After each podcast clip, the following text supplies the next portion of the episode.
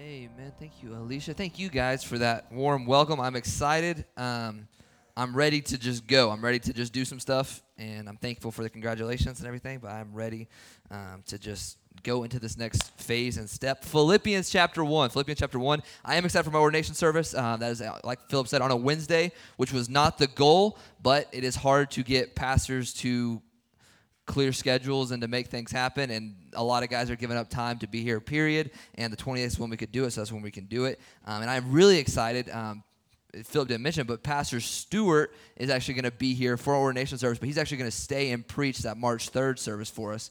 Um, so I'm really excited to see Stewart and Chelsea and the kids, and uh, always a privilege to have him preach. Oh, I know you guys love my dad, the guy who's actually preaching my ordination service. Um, I don't think he's ever been here. His name's Jeff Jones, but he's a, um, a good, good friend, a wonderful preacher. You will love him as well. I did not mean to make that entire week about me, but it's just the way it worked out. So I promise I'll, once it's over, it's over. But I am excited for that week. Excited to hear uh, Stu and my dad as well. Philippians 1, um, we are going to preach through the book of Philippians. So this was kind of my plan um, for the past couple months is to, to preach Philippians 1 for my.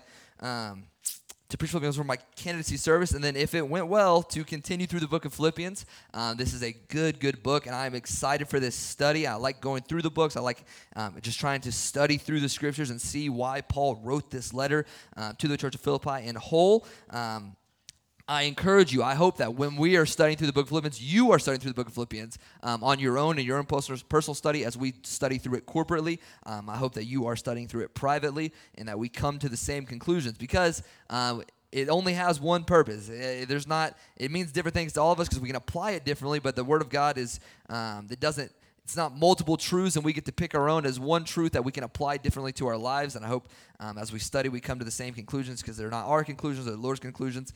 Uh, but i'm excited to go through the book of philippians. Um, matt the guys they, they kind of chose the theme of the book joy in the jail which is very accurate because uh, we got to remember the context. We weren't here last week. The context of philippians this is a this is the prison epistle. There's several epistles that were written from prison, but this was a, uh, a church that was started in prison, and this written is this letter is written from prison to Paul, encouraging the church of Philippi um, to continue their joy, to continue their goal, to continue their continue their gospel mission um, as they go through life, despite their circumstances, despite what they're going through. This is not just Paul's under persecution in Rome, yes, but the church of Philippi is under persecution of its own. This is a heavily persecuted city. This is a very pro Roman Empire city, uh, very pro Caesar. And if you come in and question Caesar, Caesar was a god, was a more than a king, more than a ruler. He was a um, kind of eternal god in their mind. So if you came in and questioned them and said there is a more true king, they did not like that. So this church was under heavy persecution, yet throughout the entire book, and I'm so excited these next several months um, as we go through this to see um, their joy despite their circumstances. And uh, the, the, the, passage we're going to read today is verses 12 through 18, kind of an excerpt, kind of Paul's. It's the beginning, really. Last week was kind of the thank you, um, the greeting to the church, and this week he's really starting um, the, the, the meat of the letter. We're going to talk about this first few uh, verses. And what Paul's really doing, and we're about to read it, is he's really reflecting on his imprisonment. Yes, he's reflecting on, he's literally sitting in jail. Now, I, I don't over romanticize jail. This is not, he's not at, at the federal penitentiary chilling. This is a Roman prison, okay? And he's not just sentenced to 30 days. He is on the chopping block. He, and we'll read it. He says it in this in this book. Um, he is expecting to be martyred. Now we know that Paul is eventually martyred, but he's and it's not from this ex- exact imprisonment. But he is expecting this to be one of the last really communications to the church of Philippines, to the church of Philippi. So keep all that in mind. This is not just he's sitting in a cell. This is he is in his mind about to die and these are his final words to a church that he got to see start and that he loves. So let's go ahead and read verses 12 through 18, and then we will uh, talk about a little bit, and then we'll get into the service. Verse number 12 says, But I would ye should understand, brethren, that the things which have happened unto me have fallen out rather unto the furtherance of the gospel. Now, if you do not like the word gospel, you're not going to like the book of Philippians, and you're probably not going to like my preaching because we're going to say it a lot because it's in there a lot. He says, The things that have happened to me, what's he talking about? He's talking about his imprisonment. He says, This thing has happened to me, but the gospel has been furthered. The cause of the gospel has been furthered and continued and pushed on greater than it was before because of my circumstances. Verse number 13 So my bonds in Christ are manifest in all the palace and in all other places. And many of the brethren in the Lord, waxing confident by my bond, are much more bold to speak the word without fear. Some indeed preach Christ, even of envy and strife, and some of good, also of goodwill. The one preach Christ of contention or conflict, not sincerely, supposing to add affliction to my bonds. But the other of love, knowing that I am set for the defense of the gospel. What then, notwithstanding every way, whether in patience or in truth, Christ is preached, and I therein do rejoice, yea, and will rejoice. This is really the beginning of a statement that we're going to continue to look at more next week. But all this, these, these verses that we're looking at already, this could all be summarized to say this the ministry that the Lord has given me has been worth it. The, the call that God has put on my life, the call to do, the call to go, the call to preach, the call to serve Jesus, the call to, we could say it like this, the call to church work, the call to gospel ministry, the call to everything I've been through has been worth it. Now, remember, he's writing this from prison. It doesn't from the human eyes. From the human eyes, and we all have human eyes, and I, I have very human eyes, and I see this. I'm like, how has it been worth it? You're rotting in a cell on the chopping block. He says, Look, despite where I'm at, despite what I've been through, all of this has been worth it. Has been worth it. Have you ever done something? Have you ever put a lot of time or energy into something? A lot of energy, effort, maybe finances, maybe maybe love, maybe heart, maybe soul. Have you ever put a lot of yourself into something and then at the end it not been worth it? That's one of the worst feelings in the world. To invest yourself into something and then it be anticlimactic, unfruitful, just not what you were expecting. I, I, I'm not a super detail oriented person. Matt is a very detail oriented person. I'm very thankful for Matt's detail orientation. I, I desperately need detail oriented people in my life because I am not detail oriented. So I do not do a lot of very detailed things. I like big things. I like quick things. I like Legos because you can put Legos together in one sitting. I'm not trying to build a model airplane. I'm trying to put stickers. I'm not. I'm not into any. Like I tried to do a puzzle a few weeks ago. Two hours in, I was like, puzzles are not for me. This is this is lame because I just don't like putting the time. It's just eh, it's just not worth it. But there are a few things I really really like to cook. I really like to. Uh, I'm not talking about just like cook meals just to i like to like put a lot of work effort and energy to cook big meals um, it's something i've always kind of it's kind of a, really my probably my one of my biggest hobbies just because i spend a lot of time doing it something i enjoy uh, when i come home on, on the weekends putting a lot of time into effort. And uh, there's times when i can think of so many examples of this where i've put a lot of time. My mom has this cinnamon roll recipe that is excellent excellent excellent but it takes about six to eight hours to make. A lot of that is rest time. It's like three or four different resting periods of really big really good cinnamon rolls. It takes a lot of work. I remember the first time i made it, I put an entire Saturday into it. It was actually four, uh, I think it was for a Sunday school thing or something. Put a ton of time into it, and of course, I started late, so I was up till like 3 a.m. working on these cinnamon rolls, and I just, it was, they were big, they were, man, they looked good, and then when I took a bite, it was just something was off. It wasn't disgusting, but it was just, it wasn't like my mom's. You know what I'm saying? This wasn't mom's. I was like, man, all this time, all this energy was not worth it. And you really just feel like you've wasted something.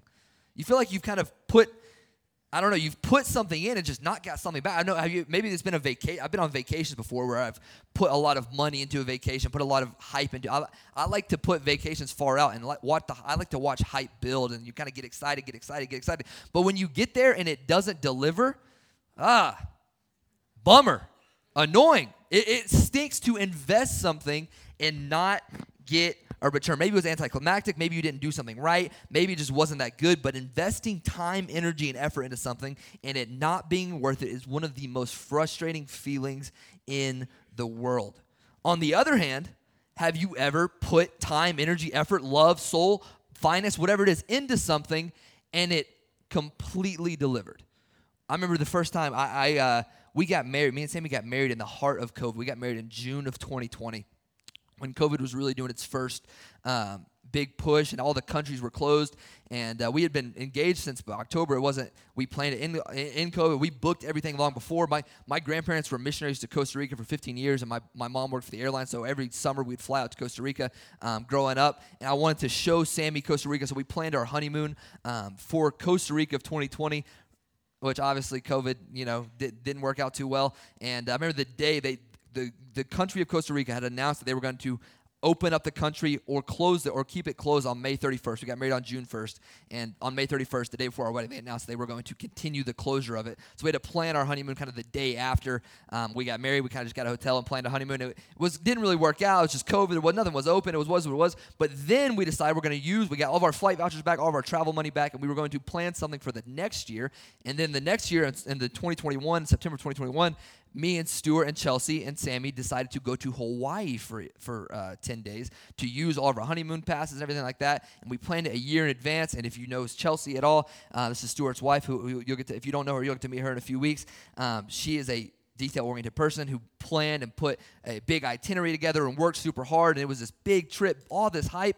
And then we got there, and it was even better than we expected. Hawaii, Hawaii is worth the hype. Hawaii is worth the hype. And it, we put all this money, all this energy, all this effort, all this hype, all this thought, and it was worth it. And when it's worth it, man, it is worth it. The point is this when we spend our time, energy, effort, money, all these things, it better be worth it. If I'm going to invest my life, if you're going to invest your life, you're going to invest your time, your energy, well, all those things, it better be worth it. The Holy Spirit, with the pen of Paul, write these verses, and I'm preaching the sermon for a simple truth, but a needed truth, and that is this gospel ministry is worth it.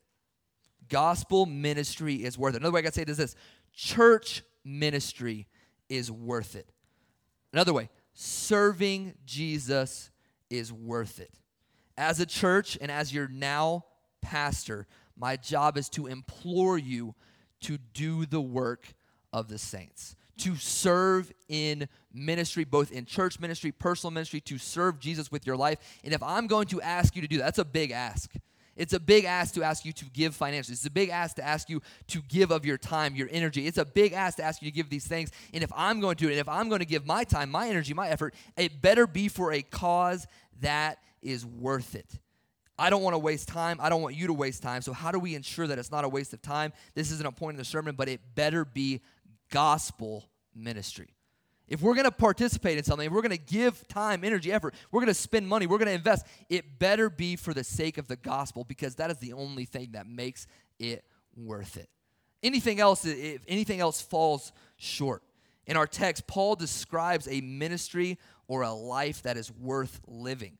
As a church this morning, I really want to just study these verses. I want to study Paul's ministry, and I want to compare it to ours. And I want to see if that Paul's ministry looks like our ministry, that our ministry can be worthwhile, not just as a church, but as individuals. Does your service of Jesus reflect the example that Paul describes here? Why? Because the Great Commission applies to all of us. The call to go, the call to share, the call to gospel ministry was a call to every follower of Jesus, not just church staff, not just deacons, not just elders, not just good teachers. The call to serve the gospel goes to, out to every follower of Jesus. So, does Paul's service reflect mine? I got five truths. Five truths. And guess what? They're alliterated. Pastor week one, I alliterated. It will probably never happen again, but I did today. They are alliterated, and they probably don't even make sense because I tried to alliterate them, but they are alliterated. The first characteristic that jumped out to me, the first characteristic of Paul's ministry that I want our ministry, that our ministry must have, is that Paul's ministry was a sowing ministry. Or you could say like this a plant sowing ministry, a seeding ministry. Verse number 13 says, Though my bonds in Christ are manifest in all the palace and in all other places. His testimony while in prison had increased the knowledge of Christ throughout. His ministry was continuously sowing gospel seed throughout everywhere that he went. Because if Paul was there, guess what? The gospel was there with him. And what he was doing was he was planting seeds. Here's the, here's the truth of this point you have not been called to save anyone, you've not been called to transform anyone, but you have been called to tell them about the one who can. And what it means to sow gospel seed is not to create results, but it's to plant seed of the gospel that could generate life changing results. We live in a results based society, and a lot of the jobs that have a lot of sales jobs, a lot of results based jobs, that's not a bad thing. Results create I mean, uh, excuse me, the uh, quotas create results. The desire to see results, the necessity, let me say like this in a sales job, you better have results. If you do not have results, guess what? You probably will not have a job in sales. Why? Because a sales job requires results. I was in a sales job for uh, several years uh, in the mortgage industry. I was trying to produce bank loans, and uh, it's a it's a we would give numbers every week, every month, every year. This was our quotas. You better hit this. And because of the fear of not doing a good job, the fear of losing my job, the fear of not earning a paycheck, the fear of not hitting my bonuses, guess what? I worked really hard and I hit my quotas. Why? Because I wanted to see results that it required. I knew that if I didn't get the results required, I would no longer be fit for the job. The salesman job is to create sales, but that's not what ministry is. That's not what ministry is different because the job is not to create a result, but to tell someone about the person who can produce a result. And the reason, the reason, the reason I'm preaching this, reason this is necessary is because ministry can be very discouraging if we don't see results. It can be, it can, when you serve, and some of you, I know our church is a wide range. We got, we got people who serve seven days a week. We got people who are who are not as involved in ministry. And I understand. I encourage you all to be involved, serve, find something where, somewhere you can plug in and, and serve. But it can be very discouraging to serve in a ministry and not see results. Do you know the average youth pastor tenure is 18 months? Like the national youth pastor tenure, 18 months. These guys will go to school, get a four year degree to be a youth minister, and they will do the job for 18 months. You know why? Because it's a discouraging job. You know why? Because it's a lot of planting seeds and not seeing fruit. And it's not because they're doing a bad job. It's not because the kids aren't paying attention. It's because it's the age, it's the time where you are doing a lot of planting and allowing God to give the increase. We're going to talk about in a second. And it gets discouraging. Why? Because you plant, and well, I mean, we could talk. You guys know more about plants than I do. You put a plant, you don't see anything for a while. But your job is not to produce a fruit tree, your job is to plant a seed. And the reason we can get through discouraging is because it is not our job to see results. We may not see the results. 1 Corinthians 3 6 9 says this. This is Paul speaking to another church, the church of Corinth. He says, I have planted Apollos, who is his co his co-worker, Apollos watered, but what? But God gave the increase. So that neither is he that planteth anything, neither is he that watereth anything, but God that giveth the increase. Now he that planteth, he that watereth are one, and every man shall receive his own reward according to his own labor. For we are laborers together with God. Ye are God's husbandry, ye are God's building. Paul didn't see the result of his planting, but without the planting, plants don't grow. He didn't get to see the fruit, but he did the planting. So, why is it important to sow even when it feels pointless? Why is it important to serve even when you don't see results? Why is it important to remain faithful to your ministry, to your area? Why is it important to go to Awana tonight and work in your club? Why is it important to be on your connection spot? Why is it important to give? Why is it important to serve? Why is it important to do these things even when it doesn't feel like it's a purpose? Well, I got three little things I want to give you. It is it makes it important because just because first is this, just because you not see the results does not mean the gospel is not at work. Just because you do not see a life change does not mean the gospel as work. There is always work done below the soil before the plant is visible. Look at your lives. Look at your lives. How many church services did you attend before you trusted Christ? How many church how many people invested into you before you made a decision to pursue Christ? How many people asked you to do something, to push, to go before you surrendered to do it? It's not because they weren't not because they didn't convince you, it's not because they didn't do it good enough, it's not because they didn't work hard enough, it's because their job was planting and we are waiting on God to give the increase. And our timing is different than his timing sometimes. And that can be frustrating. Because we plant, we work, we sow, we'll go to clubs, we'll do our ministries, we'll go to the schools, we'll, we'll, you'll invite your friends. You'll, of you guys have got lost kids, lost friends, lost coworkers, and you're planting and you're planting and you're planting and you're begging God, why hasn't I been given the increase? Why haven't I seen this person saved? I don't know, but I know that your job is not to produce a plant, it's to sow a seed. And just because you don't see it doesn't mean it's not there. Why? So keep sowing. Keep sowing. Just because you not see the results does not mean the gospel's not at work. Secondly, your job is to, and I, this all kind of goes together, your job is not to produce a plant, but to plant a seed. Listen to this knowing your job is essential to doing your job. If you are unable to do a job you thought you were supposed to be doing, you will feel defeated, defeated very quickly. If you think your job in church work, in ministry, in following Jesus, what it takes to live a Christian life, be light, be salt, if you think your job is to produce results, you are going to feel discouraged and defeated very quickly. But if you think your job is to plant seeds, you'll be encouraged because you can plant seeds and not see results. Knowing your job is important to doing your job. If you don't know your job, you're going to feel discouraged because you're not going to feel like you're doing your job. Does that make sense? I feel like that's a lot of words that sound kind of similar. Doing your job. You must know your job in order to do your job, and your job is never to produce, it's to plant. Third is this we all have people in our lives that we have never thanked for planting or watering that we could look back on and say they had a major part in our growth in knowledge of Jesus Christ that we have never even thought of before, but for years, all they planted. Our Sunday school teachers growing up, our, our youth workers growing up, our fathers, our mothers, our aunts, our uncles, our grandparents, all these people that planted seeds of gospel growth in our life for years that we've never even thought of, never even thanked, but they were part of who we are today. And all they did was plant seeds, and they didn't know what they've done. They don't know the they don't know the part they've played, but they sowed for years and years and years faithfully. And now we can look back and see the results. We can see the results. Paul's ministry was, and our ministry should be, a sowing ministry we should be consistently sowing gospel seeds. Not only sowing, we got to hurry. I got five points today, but it should also be a sacrificial ministry.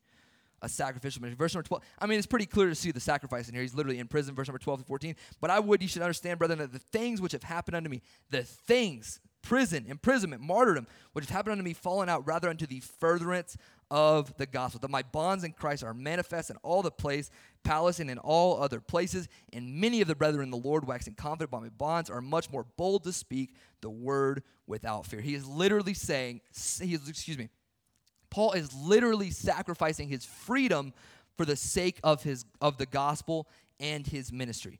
Gospel ministry, church work, serving Jesus, following Jesus, all these things will, by definition, be sacrificial because they are about someone other than you. And they require you giving of yourself to see them done.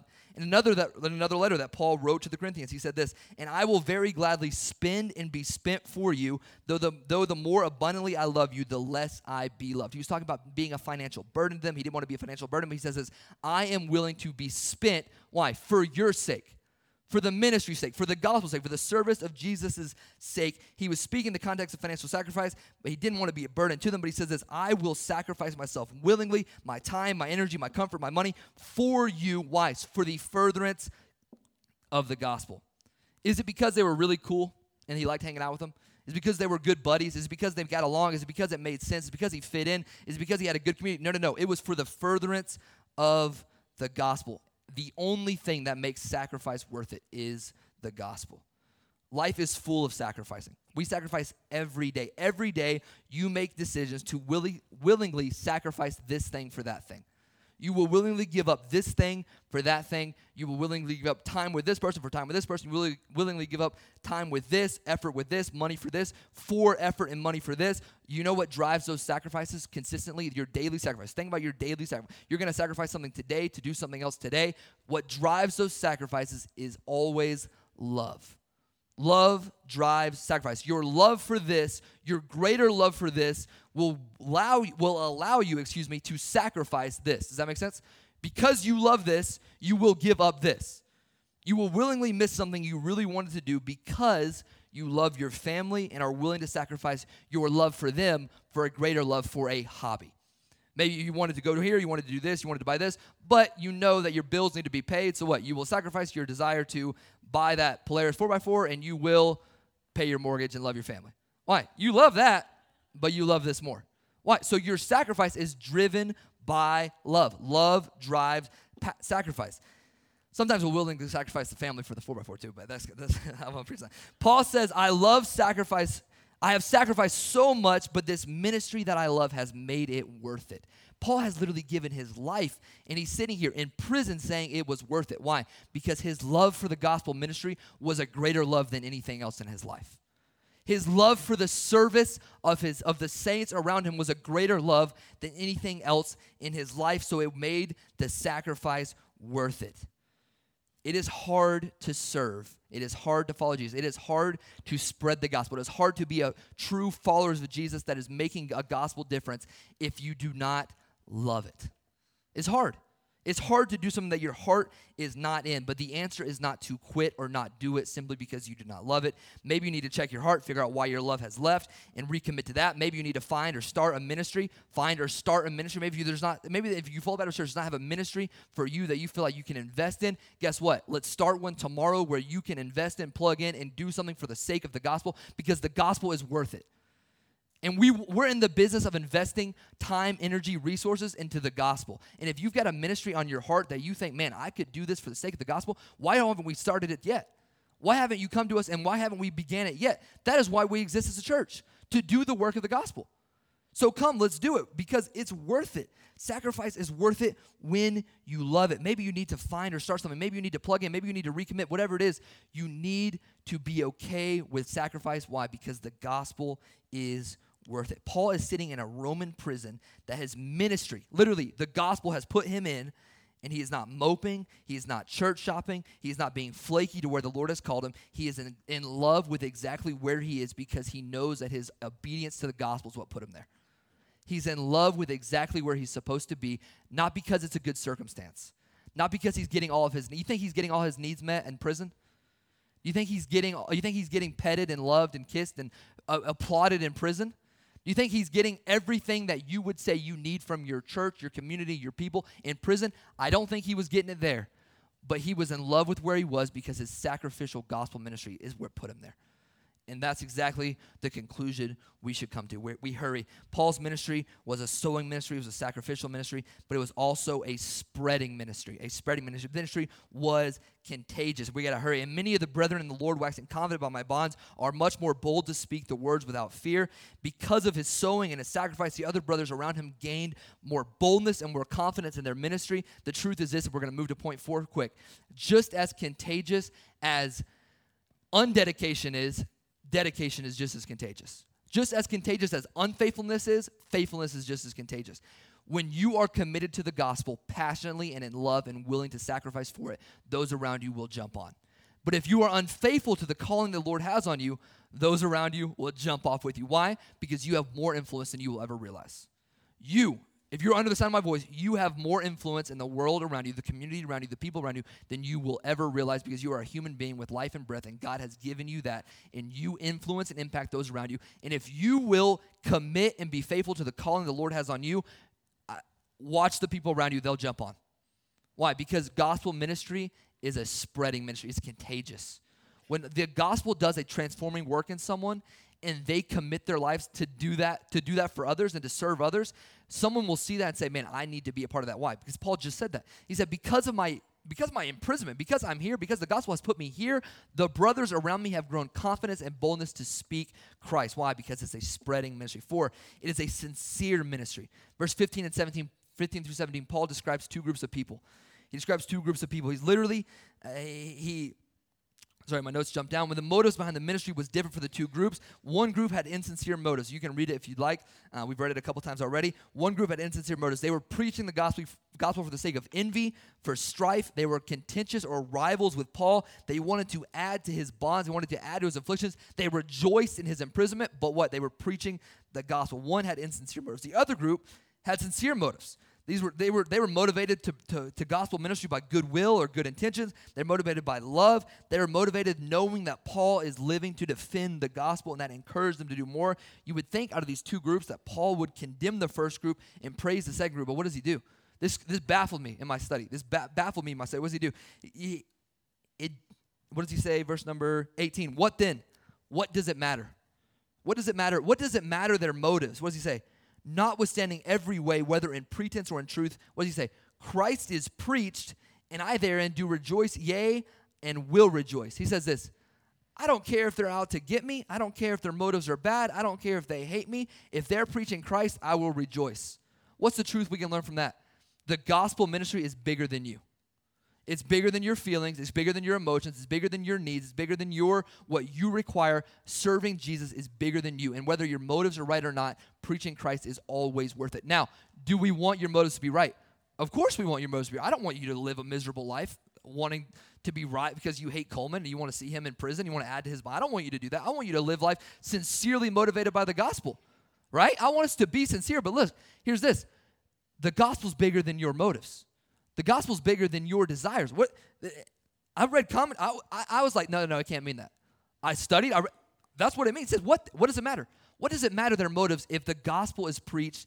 It is worth it. The gospel is bigger than you, but sincerity should be the goal. Why? Because 1 Samuel, 1 Samuel 16, 7, man looks on the outward appearance, but the Lord looks looketh on the heart. Your motives matter, but not as much as the gospel not as much as the gospel. There's a sowing ministry, a sacrificial ministry. Matt, you can come play a spreading ministry, a sincere ministry. But lastly, this was a sufficient ministry. We've kind of hit all this already. Verse number 18 What then? What does it matter? Notwithstanding every way, whether in pretense or in truth, Christ is preached, and I therein do rejoice, yea, and will rejoice. Because Christ is preached, because the gospel is being shared, because the ministry is at work, I will rejoice. He is writing from a prison to a church that is under heavy persecution, that their circumstances are bad. They're in a bad place. They, they don't know whether they're going to live or die. Paul literally thinks he's going to die, and he says, Look, I am rejoicing, not because of where I'm at, not because of what I've been given, not because of the blessings God has poured out on me. The reason I am rejoicing is because the gospel ministry is at work. Because Christ is preaching, I am rejoicing. And that was enough. That was enough to cause him to rejoice. That was enough to stir up joy in him. I think God has given us a lot of reasons to rejoice. Right? We've got a ton. We could go through, and uh, the pen of a writer could not name them all. Right? All that, that classic song. We've been given so many things to cause us to rejoice. Good things, family, love, health, benefit. I mean, sport. I mean, we're gonna Super Bowl tonight. We're gonna rejoice if you're. Hopefully, Patrick Mahomes loses. I don't know. Maybe Kevin Lester. I'm sorry we've got a lot of good reasons to rejoice. We've got a good reason to celebrate. Why? Because God has been good to us. He has poured out his blessings onto us. So we should rejoice. But Paul says this Paul had not, at this point in Paul's life, I don't know his financial status. Uh, actually, I do know his financial status because the guy who brought him the letter, the, uh, the, the Philippian, the guy who brought the letter back to the church of Philippi was the only there to give Paul a financial gift from the church of Philippi so that he could survive in prison. They don't feed you in Roman prison. Your families have to feed you. So he they brought him food and money to survive. So this is how he writes his letter, gives it back to him. That's how the church gets it. So I know he's in a bad situation financially. I know he's in a bad place uh, in the eyes of the government, he's about to be martyred. His health's probably not great. Everything in his life is looking poorly. But what does he say? As long as the gospel is active and at work around me, I can rejoice. See, the Lord has poured out blessings onto us family, health, success, sports, all these things that are good things from God and that you should be grateful for and you should rejoice in those things. How unfortunately, those things I just named are fleeting they go. Your health goes, your, your success goes, your family unfortunately goes. Death is promised to all. Hobbies, sport, abilities, all these things go and go away. But thankfully, what should be our ultimate and final source of joy is something that is never fleeting. What should stir us up continually, despite when our health is bad, despite when we lose a loved one, despite when our job is not going well, despite this, despite all the reasons. If we went around here and said, Can you give me a reason to be sad? I bet we all have a pretty good reason. We've all got something in our life that I wish it wasn't this way, but our joy should not go with that thing because our joy should be found centered and solely in Christ. And when our joy is found centered and solely in Christ, we can have joy no matter what. Why? Because we have Christ no matter what. He's a friend that's taken closer than a brother, and we have him despite through the losses, through the struggles. We have him, and that way we can have joy. That's the purpose of this book. Joy in the jail is the joy despite our circumstances. Why? Because despite our circumstances, we have Christ. And unfortunately, when we lose things, we have two responses, and I'm done. Two responses. There's two responses in the Old Testament I want to point out. One is Jonah. You read the story of Jonah. It's a sad story. It's a sad story. The whole, the only good of that story is, and it's a pretty big, pretty big good. The revival at Nineveh is incredible, and a whole nation turns to God. But how does that story end? Jonah, Jonah preaches, the whole nation turns to God, and he's mad about it. Has, I mean, there was some serious racial contention. The Jewish people hated the Ninevites for good reason. The Ninevites were very brutal to the to the Jewish people, but he hated them. He did not want to see. He hated them so much he wanted them to burn in hell. Literally, he did not want them to be saved. He wanted them to die without God. They get saved. He goes up and he goes up and he wants to watch them destroyed. God puts a plan over him. Uh, he doesn't destroy them. God takes the plan away, and Jonah is angry. He's angry, he's suicidal, he asks God to kill him, and he's a different version of who he was before. The prophet Jonah at the beginning of Jonah 1 and the prophet Jonah at the end of Jonah 4 are very different. Why? Because his circumstances were different. He had just seen something he didn't want to see. He had just felt something he didn't want to feel. He had just lost something he didn't want to lose. And his circumstances drastically changed who he was. And his joy left with him. And that is could be one of your response. When the Lord or life or whatever it is takes away these things that we base our joy in, that could be your response. Or you have the response of Job. Job, after everything, in what, 51 seconds, every his entire life ends. All his finances, all his family, other than his wife, all of his kids die. Everything is taken away from him. This is not a parable. This is a real, true story of a real man who knew and walked with God, who had everything taken away. And what was his reaction? The end of chapter 1 says this The Lord gives, the Lord taketh away. What? Blessed be the name of the Lord. Why? Because his joy was not found in his kids, but he loved his kids. His joy was not found in his animals, his crops. He loved those things, which were good gifts from God, but his joy was found in something bigger and greater than all of that. And if your joy is not found in that, I'm sorry, but it will be fleeting. It will be temporary, it will be damaged, it will not last because life does not last. So I'm begging you, as you serve Jesus, as you walk with Jesus, you follow Jesus, as you're plugged into gospel centered ministry, be a person that's joy is found regardless of your environment, regardless of your center. And that's not an easy thing to be. That's not an easy place to be, but listen, it's a worthwhile thing to be. The title of this sermon is Isn't Worth It. I hope you've come to the conclusion that it is. It is worth it to give your life to serve Jesus. It is worth it to be in gospel centered ministry. It is worth it to work and strive to live for Jesus. It is worth it. Despite everything else, despite where you're at, it is worth it. That's the invitation. That's the invitation. There, there's a couple things I, I, I, I, had to cut through some stuff, but the, I'm not gonna I'm not gonna preach a sermon like that and not give you an opportunity. I'm not going to give you an opportunity to respond. Every sermon that is preached, every the word of God always requires response. On Tuesday nights, we have a young adult small group that meets at my house. And right now at the new year, we started a Bible study. We're reading through the Bible, and every week, every day, it's a five day a week thing. We we write out the it's called the Hear Bible method, where you write out, you highlight a verse, you explain a verse, you apply a verse, and the R stands for you respond to the verse. Why? Because the Word of God always requires response. Okay, this is the explanation. This is the application. What is your response to this? The Word of God always requires a response of the people of God. So when you hear a message like this, what is your response? I don't know. I'm not you. I, that's not my job. The Holy Spirit, I'm sure, has stirred up something in you, but I do know this. Awana needs some male leaders on Sunday nights. They need some men. They have. They, they, they'll probably take some ladies too, but they they've been specifically asking for some men to serve in our Awana clubs, to lead in our Awana clubs, and they need some people who are willing to sacrifice a Sunday night to go down there for the next generation and try to teach them what what it means to know Jesus. And that's to be a sacrifice and that's to be some time given up, and that's to be some comfort given up. But listen, it's worth it. It's worth it. We're to build a new building in the next year, and that's going to require some financial giving. That's going to require some sacrificial giving. That's going to require some time. But if that new building sees the next generation, our generation, come to Christ, guess what? It's worth it. It's always worth it when it's Jesus. It's always so so respond to that.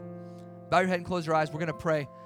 Uh, if you come to an altar, great. If you don't, great. Your response should be centered in your heart because gospel ministry is worth it. You go ahead and stand. We're going to pray. Matt, you sing a verse. If you need to come do business with God, come do it. If you've never experienced what the gospel is, if you need to know that Jesus loved you and died for you, come let Coleman open a Bible and show you. Come let Ashley open a Bible and show you because the gospel is worth it every single time. Matt, you sing.